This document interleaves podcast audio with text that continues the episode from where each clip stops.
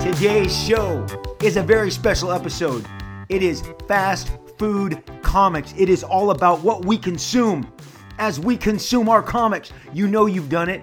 You've had the quarter pounder, the double double, the gordita, the Mexican pizza, the, the, the Baja Blast freeze. You guys, my career is marked with key moments at key fast food joints. And I'm going to take you through each and every one of them.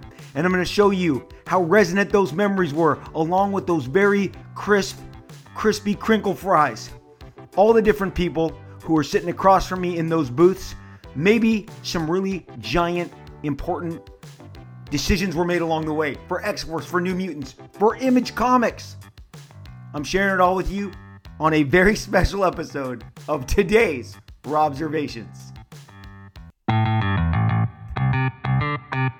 Hey, everybody, this is Rob Liefeld, and you are listening to Robservations, my nutty podcast about comic books and pop culture and everything in between. It's a giant pop culture sandwich out there, and you know it. And speaking of sandwiches, this may be my favorite podcast I've ever done because it was Eureka moment. It was Eureka moment for me during one of our last podcasts when the subject of, uh, of fast food came out and chicken sandwiches. And I said, I'm going to do a whole episode on this. And then it hit me how, how intertwined and important, at least to my life, fast food has been to comic books. And we're going to have a fun time getting down and, yes, getting greasy. A little salty too, as we review some important fast food connections to, to, to at least my career and, and, and, and one more along the way so hang with me today. Uh, this is going to be a good one because, guys, we all we all eat fast food. We all we all want to believe that we're eating better and we're eating healthier. And and look, I'm, I'm gonna I'm gonna tell you, uh, there's you, you got to eat good, okay? As I as I as I'm smiling and almost ready to like crack up, I can't I can't even say it with a straight face. Look, during the pandemic, my uh, beautiful wife and, and mother of my three children, who were all trapped, especially in those early six months of the pandemic when we didn't know if the tree or the flower or what what what was going to infect us. We were eating uh, eating at home, and my wife uh, became just an exceptional cook, and she made numerous amazing, you know, uh, fish dishes, salmon, uh, all, all different you know, d- different whitefish. Uh, she, she, she learned to make pad thai. She made all these different uh, great meals for our kids because at the time I was like, we're not going and getting fast food. We don't know who's touching that food in the times of COVID. You know, but about two or three months in, I'm like, I, I have to have an In-N-Out burger. It's it's over. I'm, I'm taking that risk. And they're like, Dad, what? Because because I had made such a big deal out of it, and, and they were they were all they weren't listening to me anyway. It's not like they weren't driving out and you know getting getting whatever was available at, at the time. But but the bottom line, they really did look forward to every dinners were a big deal. The steaks my wife made, the the the, the pad thai, the different curry. She started making all these different curry dishes for the kids. So again, you know, my family, my kids, you have kids and you're like, we gotta, we gotta eat them healthy, even though the flat, the fast food options are so funny. But I'm to tell you right now, the origin of this story, the origin of why we are having a fast food comic book episode. Okay and, and come on, man, you should already be on the edge of your seat. You should already be on the edge of your seat. This is the best hour you're ever to listen to because you're gonna you're gonna be hungry. you're gonna be hungry by the end of this episode. Okay, so so uh, I'm I'm already hungry. I you know um, did I have fast food before I got on the the, the the the air with you today? We'll see. So the origin of this is about four or five years ago. One of the more let's say, their view of themselves. I'm not sure if the fans view them, but they they view themselves as a more polished uh, film pop culture news site. They, with good reason, they got a lot of great interviews. They got a lot of great notices. They did, um, you know, they, they were putting out really good content. This, you know, they, they viewed themselves, you know, a, a high rise news site, a, a posh news site. Well, there was another news site that was coming on like gangbusters. And I remember at the time, I think it was Baja Blast Freeze. Now, look, who doesn't remember when they discovered Baja Blast? Because Mountain Dew was has been a super important part of my life since I was a wee young lad, maybe seven, when I had my first Mountain Dew. And it was like right around that time that they started doing huge ad buys, and you can look look up those old YouTube Mountain Dew commercials. And it's kids on rope swings going into the lake, dropping into the water, coming out, and because Mountain Dew, it's dew, it's water. We have to mix the two, you know, you know, imagery. And, and kids would come out and they'd you know, crack a can of Mountain Dew and guzzle it down. And uh, look, Mountain Dew was my preferred drink of all time. It is got that sweet taste and that high octane caffeine kick. Okay, so you know, guilty as charged. But Baja Blast was an exclusive flavor that was only at Taco Bell, and I'm going to say this all happened about 16 years ago. But the Baja Blast freeze was a news break. Well, this other pop culture, you know, film site made made a news break of it. Made a couple of them. I think I had a couple different, you know, tweets and notices. Baja Blast freeze. And I mean, basically you're doing a news story about a Slurpee. But I wanted to hear about it. Matter of fact, I heard about it because that news site, and I get it.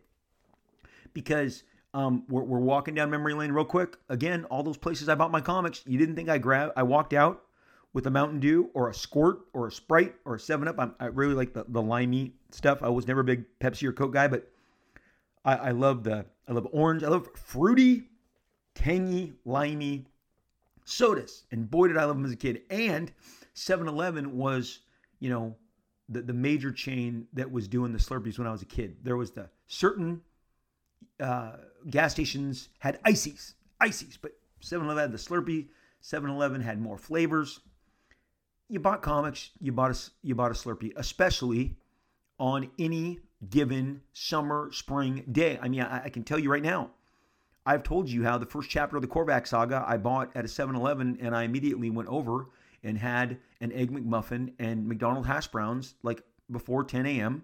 on a Saturday morning because that was like a little treat like like that was a little weekend treat. My mom would like only let us go to McDonald's and have McDonald's breakfast on Saturdays.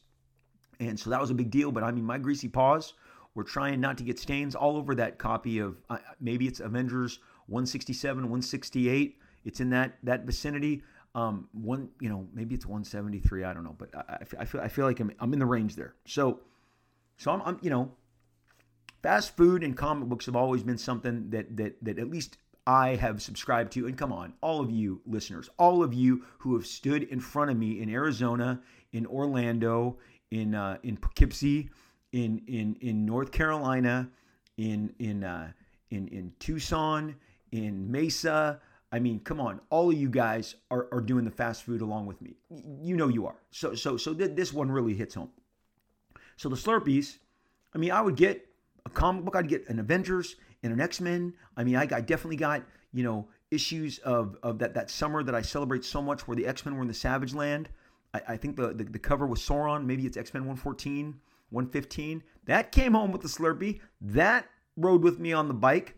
What'd you do with the comics? I put them in a folder and I put them, you know, in the little little little wedge bars and drove home with them because come on, I've, I've, covered this also before. To those of you who are like, what? There were no bags and boards off spinner racks. If you were buying a comic book in 1977, 78, 79, 80, you're not you're not getting bags and boards. That's why my stuff on my spinner rack is not bagged and boarded. It is as it appears as I bought it.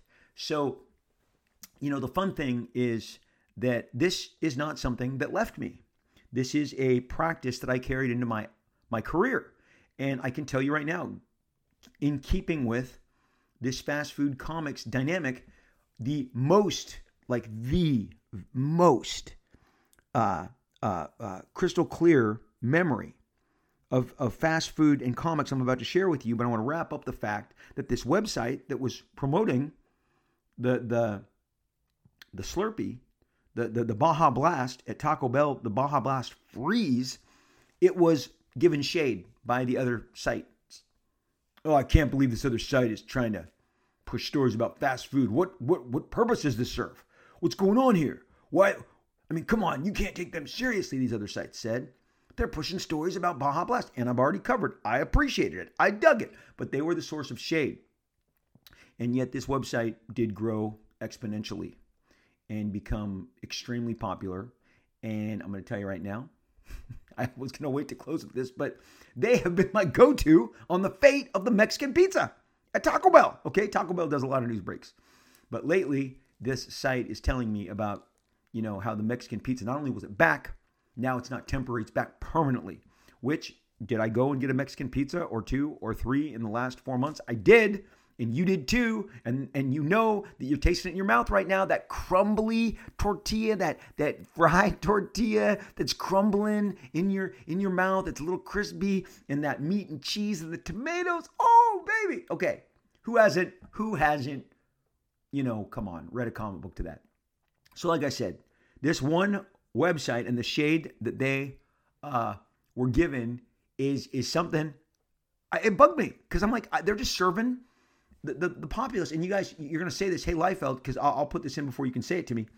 The gaming community is even more about this. Like, they have it delivered, you know, you know, Uber Eats or whatever, DoorDash is bringing them their Taco Bell, their Burger King, their Carl's Jr., their McDonald's, their Chick fil A, their Canes. Okay. I keep going. Um, look, man, fast food comic books. That's what we're here to talk about today. So, so the gaming community, the combo community, come on, we're, fast food people. This is what we do. We eat the double double, okay, with grilled onions, like I may have done an hour ago. So here's the deal 1980. 1980. Jean Grey. She dies. Death of Phoenix. Summer comic book. I am mortified, but I choose not to read it. I have driven all the way from my home in Anaheim to Fullerton where my favorite comic store that I had discovered was because there was a couple of them, but this one, this one fit me the best. And I grabbed at this comic and I once again put it in my little wedgie. It was that book. There was a killer issue of Avengers. I think had Red Ronin, who was a, a, a, villain that was in the Godzilla comic. And I've done an entire dedicated podcast on that Marvel Godzilla comic, and you should listen to it right now. Find it in the menu.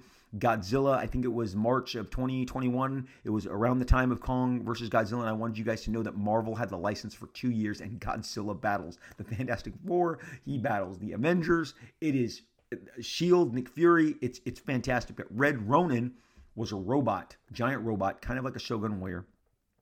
And you're like, what's a Shogun warrior? That's a whole. Actually, I, I, got I got a stack of these brand new Shogun warriors. I just um, came into possession of the the, the die-cast metal ones that are right off to my side. So I'm I, I Mattel made these in the late 70s. They made big giant ones. They made small die-cast ones. Anyway, Red Ronin was a reflection. Kind of gave Marvel their own Shogun Warrior, and they had the license to Shogun Warriors as well, which again was a Japanese import that Mattel put forth to young boys in the toy section like myself, and we gobbled them up. But those that Avengers and that X Men were two key memories and I was definitely not going to read them in the store. That that that X Men 137, that's a double sized issue too. I mean, prime John Byrne, Terry Austin artwork, prime storyline that they'd all been working towards, and uh, I biked three quarters of the way home to where my favorite Carl's Jr. was. Now, some of you, that is Hardee's in the rest of the country. Out here in Southern California, my entire life, and it was started out here in Southern California uh, by Mr. Carl himself.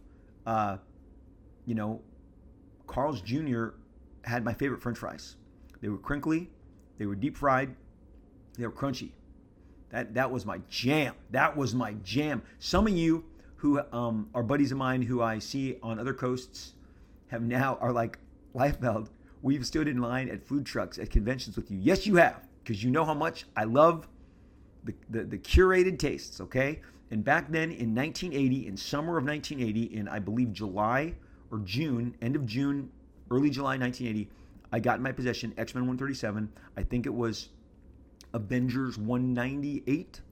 And I am driving my bike as fast as I can, riding my beach cruiser over the hills, because that's a long, you know, I want to say it's almost 10 miles, but that was, you know, regular, way shorter than when I would go to the, the store I've talked to you guys about Landezvous in Oz, which was like almost 20 miles down to the beach. So I get back to Carl's Jr., I pull in, I lock up my bike. I am so excited. I've got my folder, I've got my comics in it. Um, those were bagged and boarded because again they were purchased at a comic store. So late 1980 is when I discovered the comic stores via the Yellow Pages, which is the you know phone number, uh, uh, basically compendium that they would drop at your door every year. And I've, I've covered this in other podcasts, but that's how I discovered. Wait, back issue comics, comic stores. There's dedicated comic stores. What? And they get them earlier. The great thing about comic stores also back in the day, that's what you you, you were like. Wait, uh, I'm getting the the newsstand just got issue 134. How am I getting 137? Like, like there's a jump. Like direct the direct market got them faster, and generally a month later the 7-Elevens and the newsstand would, would, would get them. So that kind of screwed up my cycle for a while, but it also helped when there was that book that was doing that, that everyone sold out of, and then you'd be like, I can just watch my newsstand and get extra copies, but they're, you know, the idea of getting a fresh, minty, juicy copy from a newsstand has always been kind of fool's gold because they don't treat them the way they, the direct market does. So back to Carl's Jr. Pivoting all the way back. I know the booth I sat at. It was the second booth from the door and I had my cheese, my, my charbroiled cheeseburger, extra ketchup, large fries. My they only had Sprite because they didn't do Mountain Dew, and I slurped that bad boy as my heart was crushed as I saw the fate of Jean Grey, as I saw the battle on the dark side of the moon, uh, as I saw the Imperial Guard defeat the X Men. Ah, I was so shocked. That all landed on me in a booth at a fast food joint you know, and again, you're trying to not get your greasy paws. Mini napkins were used that day to preserve the, the, the touching of the pages, the turning of the pristine pages. Okay, so so the bottom line is, you know, fast food comics has been a part of my entire comic book collecting life. Whether it's a Slurpee walking home with me with an Avengers 167, 168, 169, 170, 172.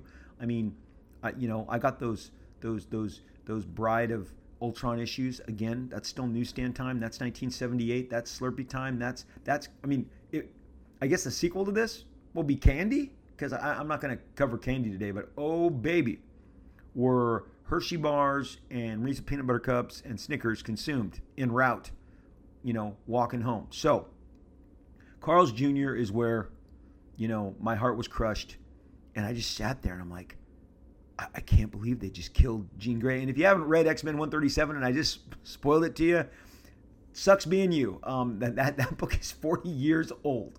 And so you should know better. Okay, 42. Is it 42? 80, 90.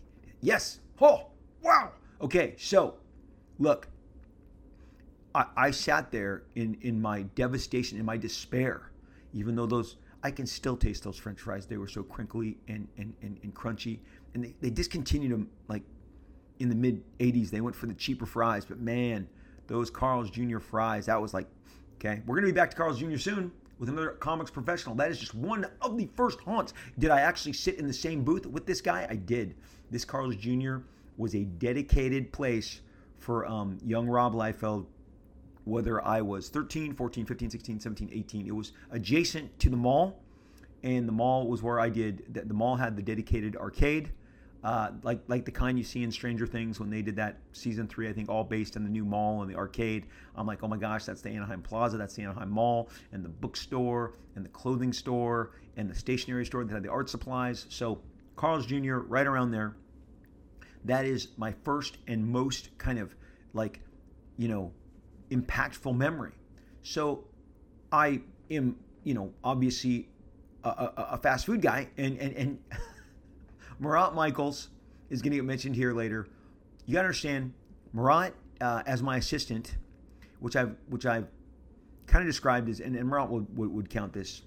Marat was uh, wanting to break into comics, and I was already in comics, and I met Marat, and he lived in Los Angeles, and his parents let him make his work three days a week. He would come down. I think it was Tuesday, Thursday, Wednesday, Thursday. He would come down to my studio in Fullerton, and he would either uh, help spot the black areas of the different pages. He would rule panel borders. He would rule all any background lines. Uh, he would make copies. He would go on FedEx runs with me, and generally he was just there to be present and bounce ideas off of. But I'm getting ahead of myself. But he can tell you because maybe some of you, some of you super duper health geeks who are yoked, and I and I've also seen some of you who've you know been to my signings and told me you like love your podcast, and I can see that there is also no grease or fast food going into your bodies because your arms are the signs are, are the size of, of, of trains I mean, they're, they're, they're gigantic yoked biceps, triceps. You guys are clearly fit as all get out. You're super fit. Or as my kids would say, fit AF, except they wouldn't say the AF because I'm an old man. I did. And this is a family show. I looked and saw I'm listed as a family show. I'm a family show, mama. So, okay. The, uh, Marat can attest to the fact that I did, we did a lot. So I'm just, in, in case you have, are having a gag reflex at how much fast food I'm uh, sharing with you today, uh, you should probably jump off now. It's only going to get worse. It's only going to get more intense and more worse as I go down fast food comics. Because we're start we're to start wheeling and dealing here in, in in the face of fast food comics. By the end of this, yeah, I'm not I'm not to preview. You. You just got to hang on for the ride, okay? So the uh, Jim Valentino and I meet. We are introduced by another gentleman named Brian Murray, and we hit it off we become fast friends. I had been a fan of Jim Valentino's from Normal Man, which I had picked up at that comic store and bought every single issue. I thought what he was doing was brilliant. Normal Man, if you don't know, was Jim's kind of seminal breakout work from Warp Graphics, if I am not correct uh, mistaken. I believe Warp Graphics published it. Uh, he told the story of Superman kind of in reverse. A, a guy without any powers at all lands on a, on a planet where everyone has powers. So whereas Superman came to us and stood out with his powers against a sea of humanity and normal folk, uh, normal man lands on a pla- uh, uh, on, on a planet that is all super powered, and he's kind of a accountant looking guy. He's got his glasses, his bow tie. It's really, it's it's really amazing. Uh, he takes you through every issue is kind of a walk through some sort of uh, genre. The, the the Kirby era, the Stan and Jack era, the, the the Silver Age era, he goes to you know uh, the horror era, like the EC comics. He walk. I mean, it's it's it's a, it's an, it's a masterpiece. I have uh, my trade paperback of it. It is it is nothing short of a masterpiece, and I dig it. And uh, when I met him, he was working on breaking into more mainstream comics. He had been doing a, uh, I believe the book was called Myth Adventures, for also for Warp, which is an adaptation of a popular fantasy novel and he was looking to pivot and get into doing more comic book, uh, main, mainstream comic book work. And he had been, he'll tell you, uh, at that point, he felt he felt he had been a little pigeonholed or um, kind of typecast as a humor guy, but he wanted to be taken seriously. And I'm, I'm telling you, I watched Jim, uh, you know, submit samples, and many times, uh, you know, I would put the samples in my boxes to wherever my boxes were headed to my editors. And it was nothing, nothing, no big deal. The other day when I was cleaning out my storage unit, I found 11 by 17 uh, uh, penciled Xeroxes of a Metamorpho story that Jim Valentino had done as samples. He had just, you know, when you do samples, you would you would create kind of your own scenario in three or four pages that that shows the character in motion, that you can draw motion, interaction, faces, you know, dramatic situations. And Jim had done that, and the Metamorpho ones were really solid. Metamorpho, Metamorpho is a character from DC Comics, in case you're not um, familiar with Metamorpho, who channels all the different like elements.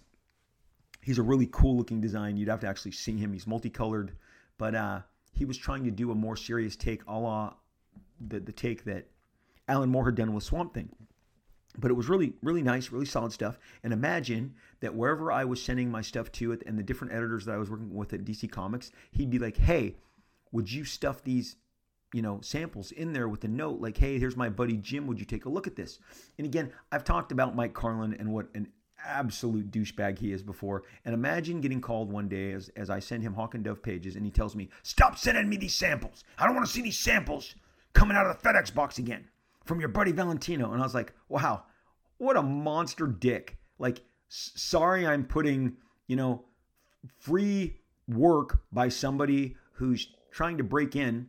And, and that's so bothersome for you that you have to yell at me for it. You, what a douche. So look, that's fresh in my mind. That will always be fresh in my mind. I can't talk about Valentino's samples without remembering getting yelled at over it.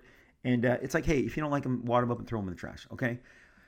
The best of my knowledge, Mike never gave him a break. But you know what? Did Jim get the last laugh by getting Guardians of the Galaxy, by doing Shadowhawk, by being an image partner? Yes, the biggest laugh. I mean, like I said, this guy is an absolute clown show. And I know there are people who have fealty to him because he gave them killer Superman assignments, but they really were the ones who saved his ass because the book was in the toilet prior to him. And again, the talent delivered. So, anyway, like I said, I'd get yelled at over that. But along the lines, Jim and I liked each other so much that we decided maybe we should start and look for a studio together. And when we had that meeting of the minds, when we had that meeting of the minds, it was at a Carl's Jr. Yes, that Carl's Jr., that same booth, eating those fries, eating that hamburger. And the reason it is so resonant to me is so at this point in time, you know, I am just transitioning from DC to Marvel because uh, Hawk and Dove is over. I've been hired to come work at the X office, and Jim is getting some bites from Marvel, not DC, on some short stories and some writing, and, and he's, he's, getting some he's getting some life there. And and, there, and there's light at the end of the tunnel in regards to you know how his career is going to continue to shape. Uh, I think he may have gotten his first what if assignment, and we were talking about how we would you know go and work together, and you know where would our studio be, you know what are we looking for, and and it was all at that exact same Carl's Jr. that literally seven and eight years prior, I read The Death of Phoenix in the exact same booth.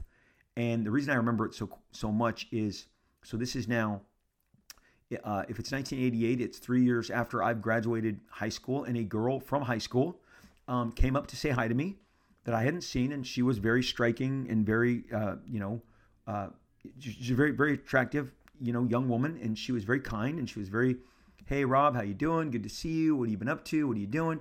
And then jim like remarked on how like she's a knockout. And so i remember i remember very clearly that you know that meeting because that's where we were like deciding how we were going to progress. And we did it you know carl's jr eating eating hamburgers french fries. I think i think jim may have had the onion rings. And let me tell you something those carl's jr's onion rings they are were the best. I'm not sure if they do them anymore. I know they do, and they are great. They are great. I had them in the pandemic, and they're fantastic. Okay, so anyway, Jim and I shack up, and you know what? In the afternoon, when we would go for long walks and talk about our careers and talk about our career steps, and at one point in time, and this has even been covered by Tom Brevoort in his blog, it's long since been pulled down, but there was a period, I think I've done a podcast on it, that we were going to do the Young Avengers, and we had put together a pitch for the Young Avengers before this is before the Jimmy Cheung Young Avengers. We had been given word that they wanted to utilize Speedball and uh, Namorita, and I had just drawn Namorita, which is Submariner Namor's cousin, in a New Mutants annual. I just wanted this thing so bad. I've covered I've covered the whole story and why it didn't happen and how great it was that it didn't happen for either of us in a separate podcast. But we would walk about four blocks from our studio that we eventually settled on to a 7-Eleven to get snacks in the afternoon. You know, I would get like, you know, uh, uh, like uh, one of those, uh, like, uh, what are they called? They're like, they're like cupcakes.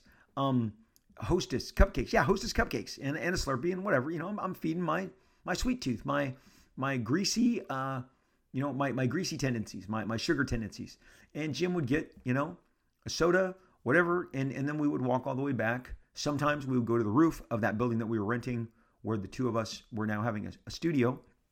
And because uh, it was only two story, the building was only two story. And that first studio that I had with Jim Valentino was so fun. And like I've told you guys, he started his career on Guardians of the Galaxy, Guardians of the Galaxy in that career. What if issue seven we did together uh, in that space? I did both the New Mutants annual and my Amazing Spider-Man annual. While I was in that space, I started my first. Uh, I, start, I started New Mutants '86. Uh, the reason uh, the lease was up, and and I was um, we, we were there together for about two and a half years, and the reason that I we no longer shared a studio was because Jim was older and he had four kids, and um, you know I'm single. Uh, I figured I would drive to him. We found a place that was in Garden Grove, and uh, and and and so you know I figured I'm the younger guy. I can drive the freeway. I can go to Garden Grove. I can be there. So I would get there, you know, early afternoon every day. Jim was already there, and we would just hang out and work till the evening. And he would go home and be with his family. And sometimes I stayed a little later. And uh, and and but but by the time I really was under the gun to to produce, uh, you know, monthly work for New Mutants, I for a couple months worked just in my apartment, and then decided to get the Fullerton studio where Marat would start sharing space with me. And so Jim and I had a really fun two and a half years, and it was, you know, surrounded by various, I mean, almost daily walks to 7 Eleven and Slurpees and hostess cream pies. And uh, I mean, it was just, again, part of what we were consuming while we were doing what we were doing. And those memories are as vivid to me today as they were then. And so, you know, but the decision to jam together was made at that exact same Carl's Jr. in that exact same booth. And look, there's only three booths on that side of that Carl's Jr. So it was really, I never wanted to sit right next to the door, and I didn't want to sit next to the trash can. So I was on that. I, I was always in the second one from the door. So it just made sense that we were there. And again, it was very memorable because Jim saw this um, girl from high school and was commenting on how remarkably attractive he thought she was. And uh, and and look, these are the memories that and, and he was not not for himself. He was saying it for me. Like, man, you, you should ask her out. Let me make that very clear. He wasn't commenting on it like, hey, she's attractive and I'm into her. No, he was happily married, telling me like, you should you should you know ask her out, man. She she was really nice. And I'm like, um, you know, just that's not where my head was at. My head was in comics in doing comics and succeeding at comics. And there was a period where I wasn't even dating at all. And now you've got way too much information. Continuing on the fast food uh, of it all. Carl's Jr. gets left in the dust as we move to the Fullerton office. And key New Mutants uh, decisions are being made almost on a daily basis. And I feel really bad for Marat because he was a prisoner. he was a prisoner to my absolute Taco Bell uh, my, my, Taco Bell addiction. And and I, I was 100% addicted to Taco Bell. It started when I was a young man, but then their menu expanded. And the best Taco Bell was it, it, it's still there. It's not a Taco Bell. It's been taken over and it's a private privately owned burger joint now. But the old Taco Bells did look like they were they were constructed purposely by the you know by the franchise to look like you know old kind of Spanish churches and have that that architecture. And and and they all had a dedicated like most everyone that I saw whether it was in Anaheim or Fullerton or Brea had these concrete circle you know tables with three concrete benches. Marat and I would get our you know our our our enchiladas um our our tacos our burritos uh, you know the the cinnamon twists. We'd always get loaded up between one and two, generally between one and two, whenever he came down. And then occasionally we would go and we would shoot hoops afterwards. But the big revelation, other than once I was taking over the uh, the the reins uh, uh, uh, as writing the New Mutants as well, and was ready to completely just unload all of these new characters. I mean, deep discussions about Shatterstar, how I was going to connect him to the Mojo verse, how I was going to directly connect him to Longshot because of my passion for Arthur Adams' work in Longshot. The, you know, Domino, her powers, Deadpool, his motivations. Uh, that's why, you know, he, Marat was my guy in the box with me. He was in the hole, you know, during this entire period, uh, experiencing the stresses, the up ups, the low lows, the high highs. He was there. Many, many, many of those lunches especially in the in the fall of 1990 when the decision whether to give the green light to X Force was going down were made at those Taco Bell outside. We always sit outside because there was no indoor seating. You you only walked into this taco these old school Taco Bells, and this was consistent, like I said, with all of them in all the cities that I encountered. It's not the Taco Bell today where they're like these glamorous glass buildings and a million seats and benches and no, this is again 1990, 1989, and we are going outside summer breezes, spring breezes, fall breezes as we consume our Mountain Dews, our our enchiladas, our um, oh man, the, the tostada, oh baby, the Mexican pizzas, the whole menu. Marat and I burn through all that stuff all the time. And that is when so much of the stress about will they or won't they green light X Force. And I've got a dedicated also podcast on X Force that you should listen to that takes you right up through the white knuckle decision because the decision to do X Force had been turned down three times before it was given the green light. And I, you know, it's always been really funny to me that I was able to successfully wedge it in between the 1990 launch of Spider Man and the late summer, early fall launch of X Men. I was able to convince them finally that they should do X Force, and it ended up selling 5 million copies, not the, oh, I, I, I, I think you'll be lucky to do a mill. One mill. Uh, that references Mr. McFarlane when I was nervously asking him how he think he, he thought I would do, and just for the heck of it, why not? But uh, what's an X Force? I mean, everyone knows X Men and Wolverine, and, and they know Spider Man. But what's an X Force? I mean, Bud, a mill. You, you, you, do a mill, you pat yourself on the back, you've had a good day. Bud, a mill. A mill is good. Try five mil. What? Try five mil. Um, and again, there was, don't give me your, I hear you guys. Spider Man had four editions of the same cover. Polybagged, not polybagged, silver.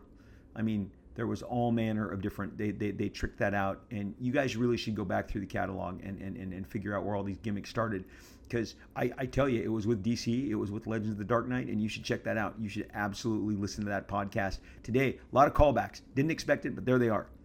So even the revelation when i finally settled on the fact that i was going to reveal that that, that Stryfe was cable older cable of other version of cable even that came down to me discussing all of this with Marat over different lunches. We would then, I said, like I said, generally go and play basketball. And what I mean by play basketball, I mean Marat would dunk on me, shoot on me, and I would just get the exercise of chasing him around because he was the far superior basketball player in every possible way, shape, and form.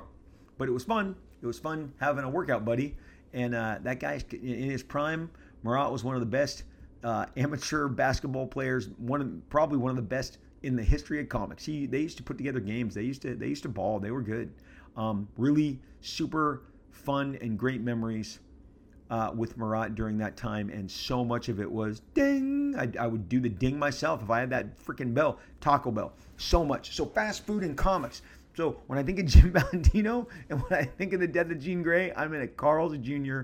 7-Eleven mode. When I think of my time on the New Mutants and the beginnings of X Force it is all Taco Bell until one day we go just a little bit further, just a little bit further down the road, and we go to a place called Brea's Best.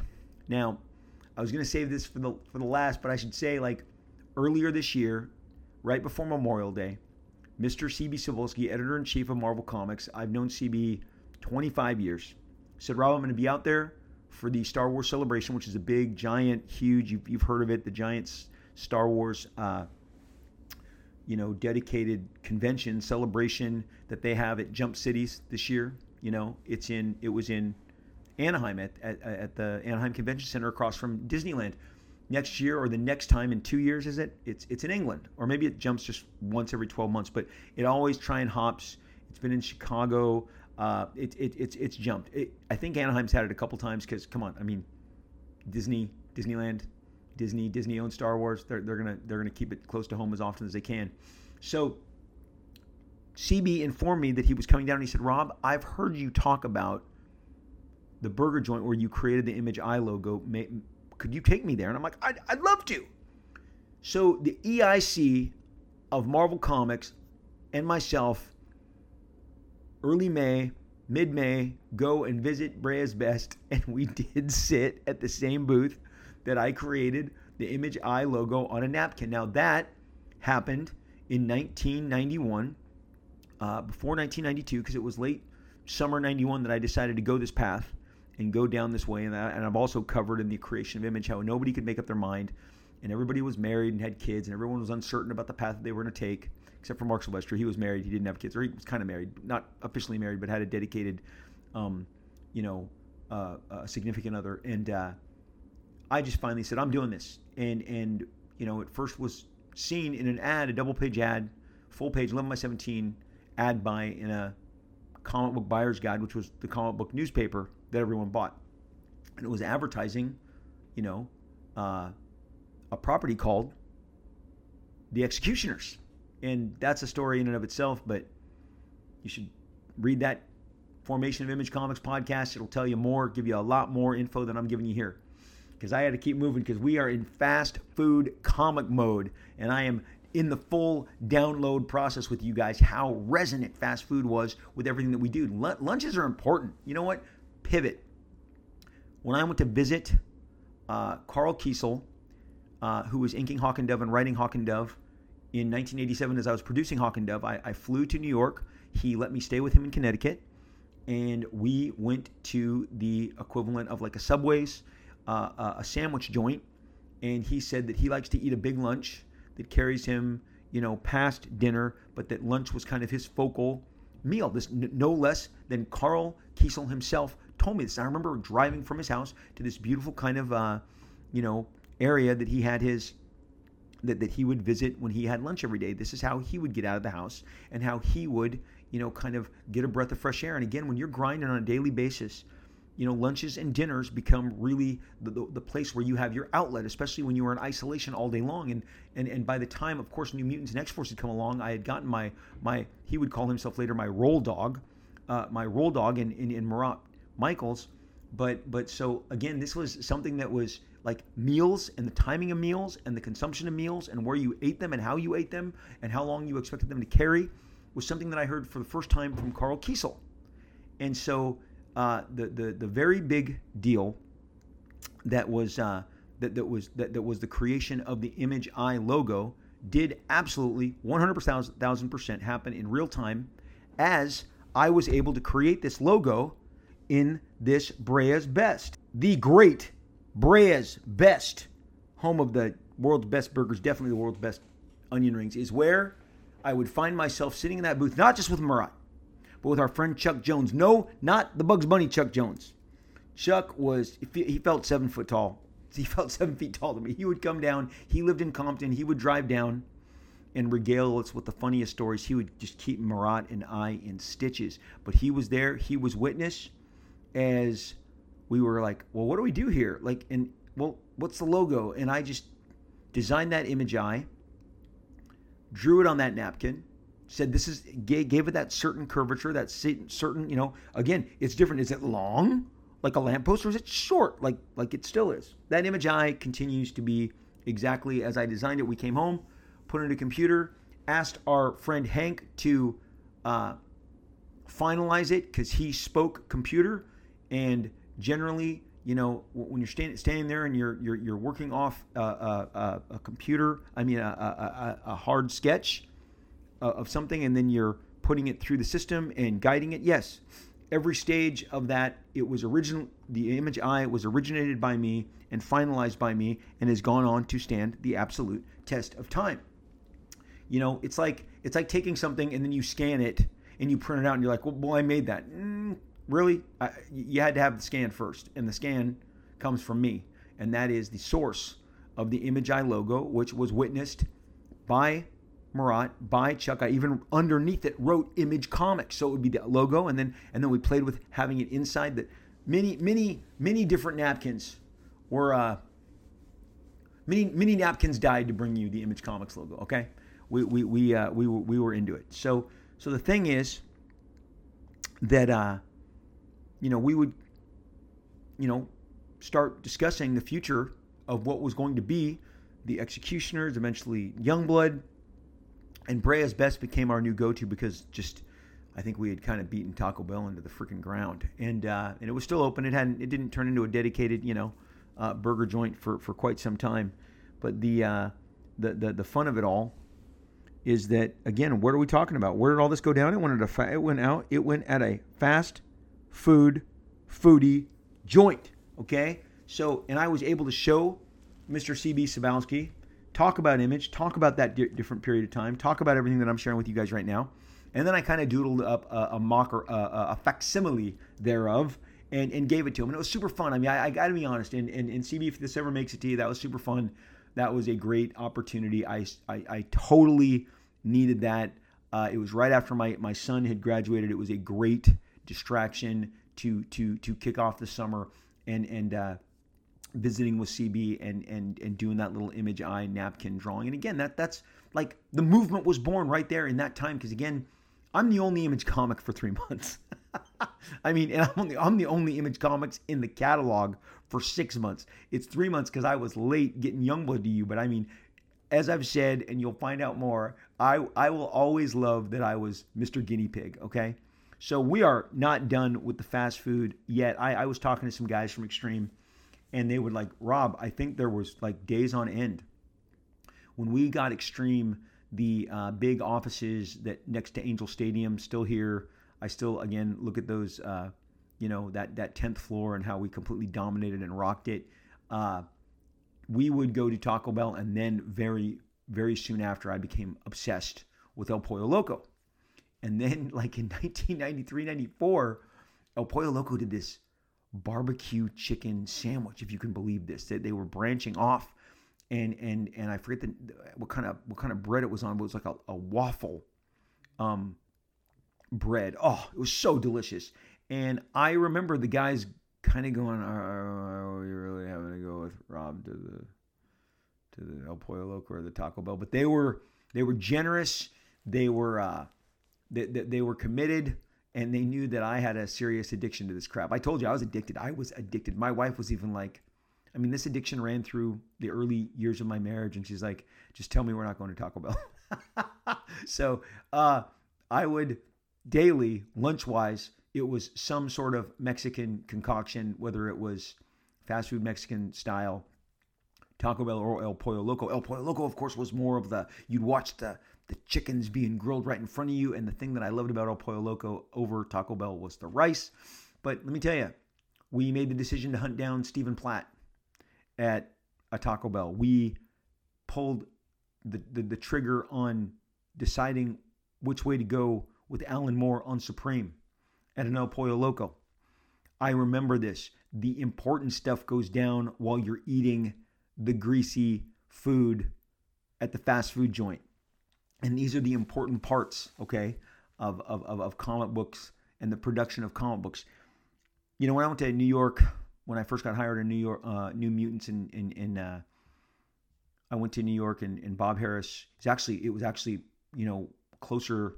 I went at the beginning, but this this particular time that I'm speaking of was was in between New Mutants 98 and 100 and I was in New York for a convention and Bob wanted to take me out to this, you know, Italian joint. And again, New York, Los Angeles, dedicated these these big cities, they have they offer a lot more cool options. Out here in the suburbs, um, certainly I don't live this fast food lifestyle as much as I used to.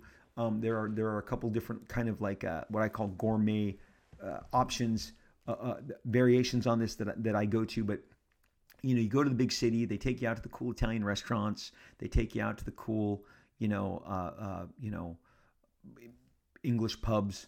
But you know, in the suburbs of Orange County, the fastest way to feed your face was El Pollo Loco, was Taco Bell, and hats off to Dan Fraga and Eric Stephenson and Matt Hawkins and Larry Marder and Marat Mychaels, because they were my they, they were my dedicated fast food crew. Those guys are the guys, the guys that I reached out to, the guys that I texted, the guys that I said, "Hey, did you remember any of this stuff? Can you confirm any of this?" And they'd be like, "Yep, Supreme, yep, uh, Stephen Platt, yep, and this is the stuff that's going down while we are chomping on the most delicious fried uh, fried options, grilled options at the different fast food joints. So the fast food was uh, part and parcel with every one of our experiences uh, during Extreme Studios because the boss man, me, the guy signing the checks, would call lunches every day, and I'd be like, "We're not going anywhere nice. We're going to where my taste buds are taking me."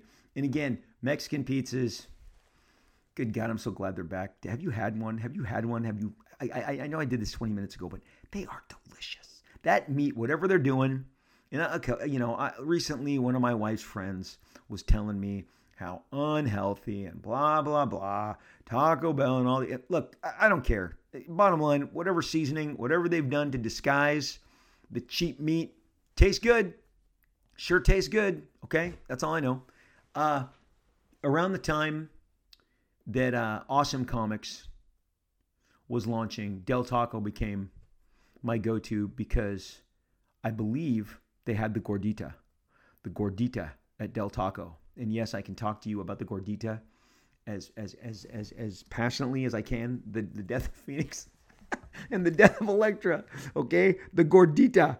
Now I I I, I am pulling this from my memory, and now I got to see if if there really was a, a gordita at Taco Bell. And, and and guys, I mean at Del Taco, because again, this is a, a this is a radical switch. This is a ra- boom. The gordita was indeed at Del Taco, and it was a much uh, thicker flatbread with kind of a nice, you know, marinate, marinated meat and, and and and thick sauce. Oh, I just I just love these. This was again. Uh, there's an there's an Avengelyne issue that Dan Fraga was drawing over my layouts. There is a uh, that, that there is the issues of rejects that I was doing. All of those were being discussed over lunches, and I'll tell you why. I'm going to tell you the super secret. During the Gordita era, which was about a six months period, period in like I want to say 1997, 1998, I would go home and pass out because this is when I learned about how the blood rushes, you know, all throughout the body from the stomach to the brain to the brain to the stomach and creates your food coma because all of that food demands your internal, you know, organs and blood and it and and and, and it rushes and you just pass out and I would pass out from the gorditas. Yes, I would pass out. My, my wife was like, "You going to sleep?" When I'd come back from having lunch with Dan, and I would freaking pass out and I'd be gone for like 35, 40 minutes. I'm like, whoo, that gordita, that, that flatbread, that was the new ingredients. Not like a crunchy shell, not like just a standard hamburger bun.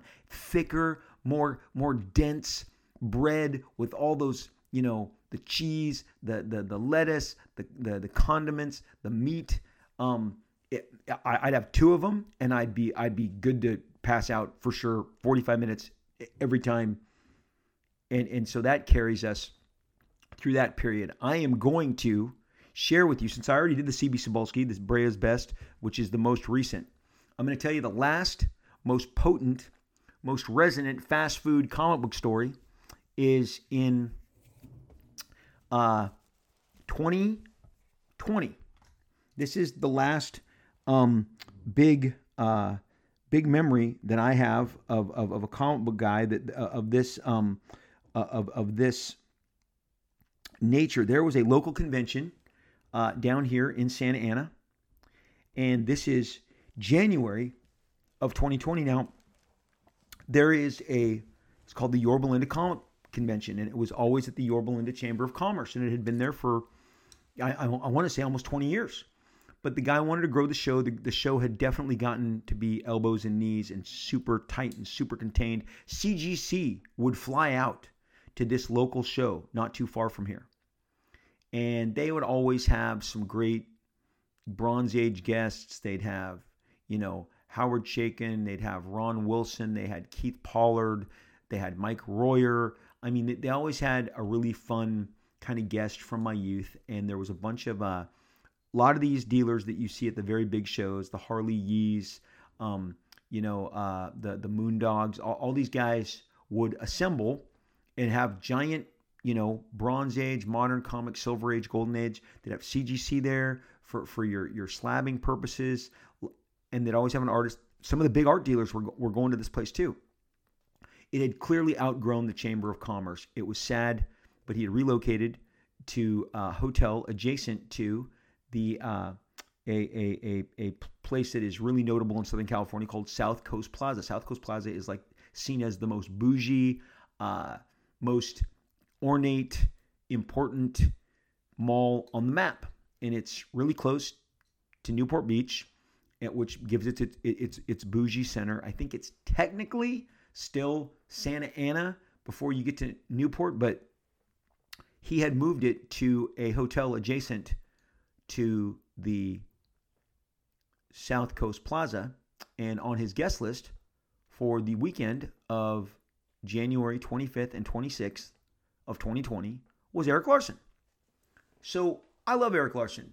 I have watched Erik Larsen devour giant, you know, giant pieces of meat, whether it's ribs, chicken, or in this case, a, a, a four stack quadruple patty in and out. So the night before the show, he had come in and I had arranged that I would drive down and I would meet him and we'd go out to, you know, dinner and just hang out and talk. And he said, I, I could I could do In and Out.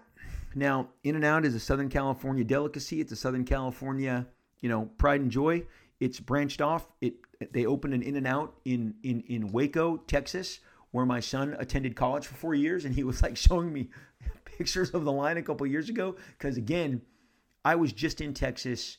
Uh, I, I, had to do a makeup date that because I, I, I had to cancel some of the dates doing during because my mom had passed, and it was the last date, and it was the, the, the one that was almost a day like it was two days from when my son graduated here last spring and it was and, and of course my my mother passed away and so I had to actually end a signing I had in Dallas when I got this news and of course immediately contact the Austin store that I wasn't going to make it. Well I wanted to make it up to them so I went out um, m- later in June to make it up to this store in Austin and the Uber driver that picked myself and, and my buddy up from the hotel after we landed the night before the signing. We wanted to go to this very specific kind of uh, food row. I forget the, the street. You guys are all, the, the, everyone in Austin knows what it is. But, uh, you know, the first thing when, when, when the guy who picks us up, he's like a he's, he's like a 26 year old guy, really super funny. had a, had an awesome mullet, mullet, not mullet. He had a, he had an awesome mullet. He was decisively metal.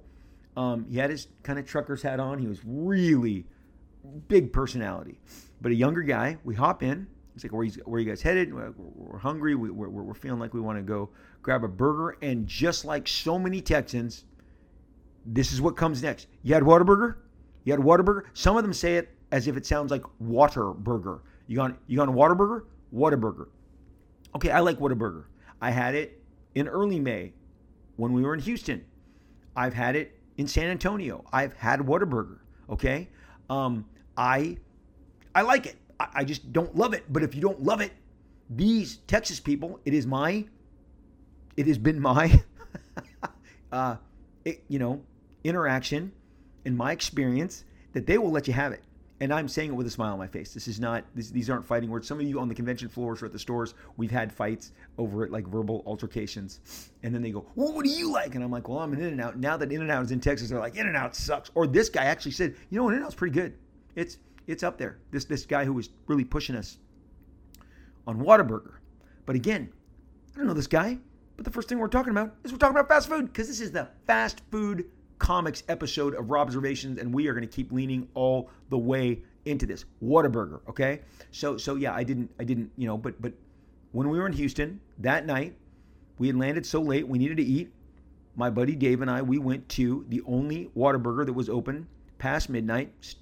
You know, sat in there. It was good burger, good fries. We got a chicken sandwich too. Okay, fast food. You know, pounded that in went back, slept really good, got up the next day to to to have 500 people at my signing, you know, at Bedrock City Comics, you know, in Houston. It was crazy. But again, uh, and then what what we what we the, uh, the the the the fun thing that we did that night again was that we went and uh, uh,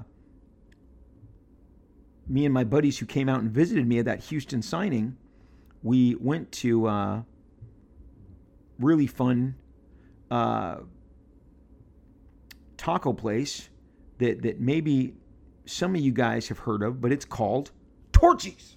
Torchy's Tacos.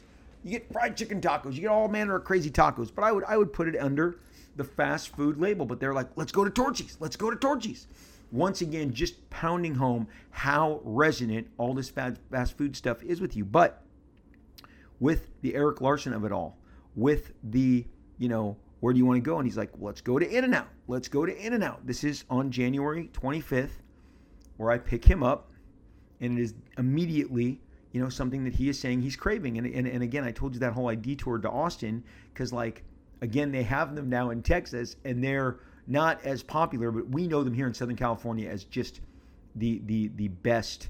It, it is a really super popular um, hamburger joint. And and then some people go, well, I don't like the fries. Well, I I really I really do like the fries. And you know, the very first Heroes Con, the only Heroes Con I ever went to, we had heard about this place called Five Guys. And they had one in North Carolina, and Marat and I, after the show, went to Five Guys. So, what is it about the fast food that keeps coming up? But January 25th, getting back to the capper of this entire episode. I pick up my buddy Erik Larsen. I love Erik Larsen. Erik Larsen has been on the show. I interviewed him last year. You should listen to that interview. It's great. It's fun. Um, I try to, you know, really get inside Erik's mind in terms of process and inspiration and, and shared time together. I picked up Erik, and he's like, "Let's do an in and out." And I park, and and this is a Saturday night in Santa Ana, in Orange County, in January, and you are in a highly, I mean, highly trafficked area. And we were lucky to get a two top in that in and out. eric and I did, and it was packed with young people, as you can imagine you know, college kids, high school kids. It's a weekend, and uh, it was beautiful weather. Beautiful weather that day, the next following day. But things are gonna. There's a reason this is so resonant to me. eric and I sat there, and I watched him eat a four patty, four cheese burgers, whatever they call it, a quadruple, a double, double, double, whatever it was. It was enormous. I, I, I, felt like I kept looking for the hinges on his jaw to unhook and unlatch so that he could expand his mouth and and, go, and engulf the entire hamburger. But I mean, it. This guy knows how to eat. He'll tell you he, he this is not something he shies away from. He knows how to eat, and he unhinged that jaw and and put a dent in that double, double, double, whatever, quadruple. Again, I know there's a name for it. I'm not catching it tonight it, uh, on this podcast with you guys, but I, if my son was here, he would tell you, he's like, Dad, I have that. So four, four patties, fries, a drink. Eric devours it. And we talked for three hours. We talked about uh, the Bronze Age. We talked about inkers, embellishers, pen- pencilers, modern comics. We talked about Marc. We talked about Todd. We talked about Jim. We talked about Whilce. We just caught up. We had the very, very best time. And uh, started in his hotel room, went down, got in my car, took him to In and Out, killed the time, went back, continued to talk, and then it was like, well, he's got a show to do. He's a guest, and I'm going to come as a as as as you know an attendee because I just like attending and looking at the comics. Well, I got there the next day around 9:30, and I was having a meeting with Chris Ryall, who was the editor in chief, or maybe I, think he was the publisher of uh, of IDW at the time, to further discuss the Snake Eyes miniseries that I was going I was I was going to do for them that I had already kind of preliminary, pre, preliminarily started, and was showing him some pages. And so we we kind of had a pre convention opening meeting. Chris was there early to attend as well because he would come down for these things because he was in San Diego, but he had come up from San Diego. He Used to come up for the Yorba Linda. Now it's in Santa Ana. So so he's attending, and then I feel like it's time for me to go in to the show, and I had made my way inside. I saw Eric's table. He had a nice long line of fans who were waiting to get their book signed. Eric had not been in Southern California in the longest time, so the reception for him was fantastic. And then I get a uh, notice from my son, who's calling me from Texas and said, Dad, is it true? Is it true? Did Kobe die? Is Kobe Bryant dead? And man, it, it I got the same goosebumps that I just got telling you uh, uh, uh over the mic. And I went, What? And you guys have known there is nobody that I have loved more in sports than Kobe Bryant. You you can give me all your bullshit about how you don't like him. He'll always be my favorite athlete of all time, my favorite Laker. Uh, took my breath away. Uh, just loved his work ethic. Loved that he was um, derided by critics and never let it get him down. Only became better. Only refined himself. He inspired me. I've, I've shared on this show how meeting him, how when I my son told me that he followed me on Twitter in 20- 13 and I was like, "What?" And I started talking to him and then I eventually got to meet Kobe and it was one of the highlights of my career and on Oscar night to hang out with him and and and have him share his Academy Award with me at the Vanity Fair party was like just mind blowing. So, love this guy. Just one of uh, uh, uh, uh, somebody I got to know, somebody who I adored, admired, and my sons who were raised in a Laker house had known too. And my other buddies who were meeting me there were walking up to me behind me as I'm looking at this, and they they said, "Hey Rob, there's news that Kobe Bryant died. He went down in a helicopter crash." And my head is spinning, and my son is upset because again, his first Laker game that I ever took him to, Kobe Bryant was playing the Dallas Mavericks. It was in at Staples Center. It was for his birthday. So again, we're a Laker family, and uh, I made it about 10 feet into the show and I was just out of sorts.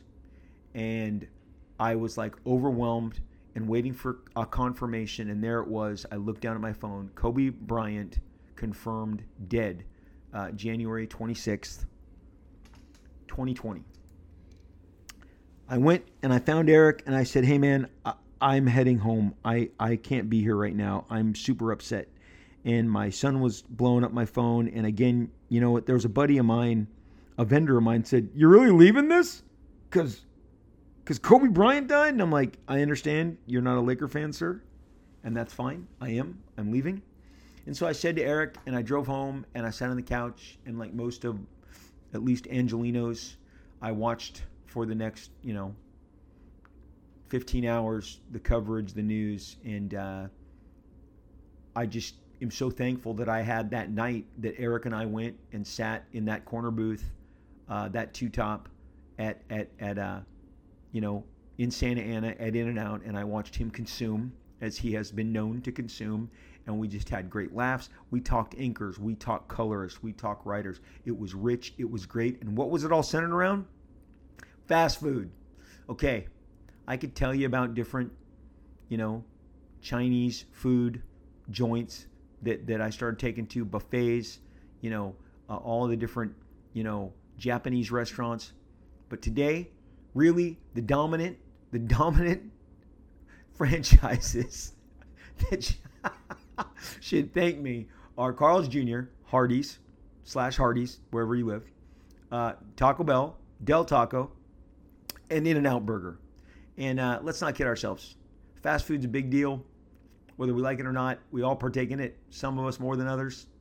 Uh, it's it's it's uh, it's it's a source of so many memories for me getting together with Jim Valentino, reading The Death of Jean Grey, Korvac in The Avengers, you know, deciding to get a studio with Jim, uh, uh, creating all of those crazy New Mutant storylines, and, and using Marat as my, you know, as, as my, uh, you know, my sounding board. Bray is best. Bray is best. Oh my gosh. I mean, I, I brought the, the editor in chief of Marvel Comics just three months ago to Bray is best to relive, like to, to, to reenact a big moment, creating the image logo, creating all the original juice for Image Comics. So just figured, based on the fact that that website got the shade from the other bougie website at the time, and now that website that got the shade has gone on to become the premier website uh, in, in, in pop culture and, and is so ridiculously highly trafficked you wouldn't even believe if you saw the numbers your, your face would break. Uh, I just figured that uh, you know what would happen obviously was when I discussed the fried chicken sandwich and I will give the fried chicken sandwich one little uh, shout out here. It was when it was the week that that this is the extra ad- addendum, and this is absolutely you can check the dates on this. The week that Popeyes released their fried chicken sandwich that had people standing out the line, and I was there. I was there uh, in Anaheim in the only Popeyes that was near us at the time. Now, because of this popular this fried chicken sandwich. They've opened Popeyes all over Orange County, but at the time on State College, Anaheim, those of you who live here know exactly what I'm talking about. No drive-through component, only you know walk, uh, only only wait in line. You know, uh, very small dining room, line out the door. I was hearing about this Popeyes fried chicken sandwich and how it was selling out and how it was hours to wait for it and the demand and and it was what caused me to drive there in the first place was when Sony announced that they would not be releasing Tom Holland to Marvel for their movies post Endgame anymore, and it throws through threw everything into turmoil in the summer of 2019. And if you remember that, it was very tense for about six, seven weeks as Sony was like, "We're not loaning him out. All the appearances are, are contractually, you know, spoken for." And Tom Holland was like, I'm not really sure what I'm going to do because Tom Holland was, and the Spider Man movies are the dominion of Sony even though the deal that they cut between the Garfield and the, Hol- the Holland movies was to give Marvel, you know, obviously producing um, credits and, and, and, and responsibilities alongside Sony as they would then introduce the Tom Holland Spider-Man in Civil War and, and then they would come on and co-produce these movies. But it put No Way Home in doubt and it threw everything. And it was while I was reading also headlines and getting in my car to go chase that Popeyes chicken sandwich. And I remember retweeting stuff about the Tom Holland di- dilemma as I am in line for the Popeyes chicken sandwich. So that so we gave the fried chicken sandwich its its due. Clyde's is if you have a Clyde's, they're coming on strong. Clyde's chicken Clyde's fried chicken sandwich are, are coming. They're opening more and more locations here in Southern California. They're amazing. It is my absolute favorite. But if you are a friend of mine, you have been with uh, the, the, the fried chicken sandwiches are my new obsession, but they don't have the same history yet as all the stuff that I have shared with you today. Guys, I am so happy we did this. This was the funnest episode I ever did. I tasted each and every one of these. The gordita is still melting in my mouth, and I'm about to, to, to crash from the food coma that is that is that is brought on as a result of that very very dense flatbread.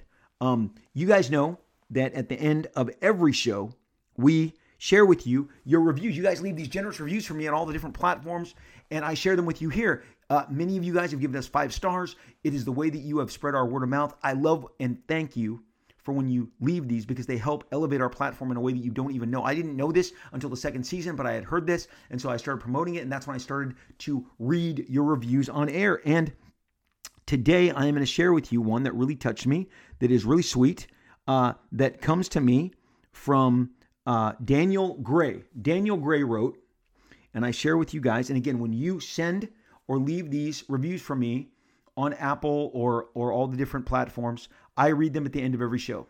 I give you the shout out because I appreciate what you guys uh, leave. This one's just called Hey Rob. It's from Daniel Gray. It says, Hey Rob, I am a huge fan of Neal Adams and wound up becoming a family friend. Marilyn and Neal would always have me sit with them at Comic Cons, and I would end up going out to dinner with them after. Anyway, I have been listening to podcasts about Neal Adams and I came across yours. I can't believe I had not listened to your podcast before this. I've spent the last few days enjoying your show as I work. I love comics, I love comic book history, and we are roughly the same age, so sometimes it is like going back in time. I am an advertising creative director doing TV commercials, print ads, etc. So I have taken a lot from what I have learned in comic books for storyboarding, etc. And then he puts in parentheses Neal again. I've even had uh, the pleasure of hiring Neal Adams for comps and a beautiful finished ad that ran in the communication arts. He was really proud of that one.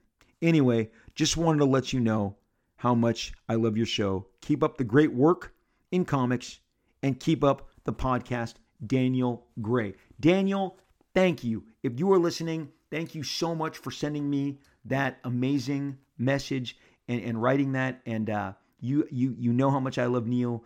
Uh, I, I, again, I'm so glad you listened to the Neal tributes and and this this podcast from day one across all four seasons has always celebrated, marked him as a Mount Rushmore level talent in the comic book world. So thank you, thank you, thank you so much, Daniel. Thank you for that review. Again, you guys leave them, I read them, and uh, and we appreciate them so much. We appreciate how you guys are spreading the word.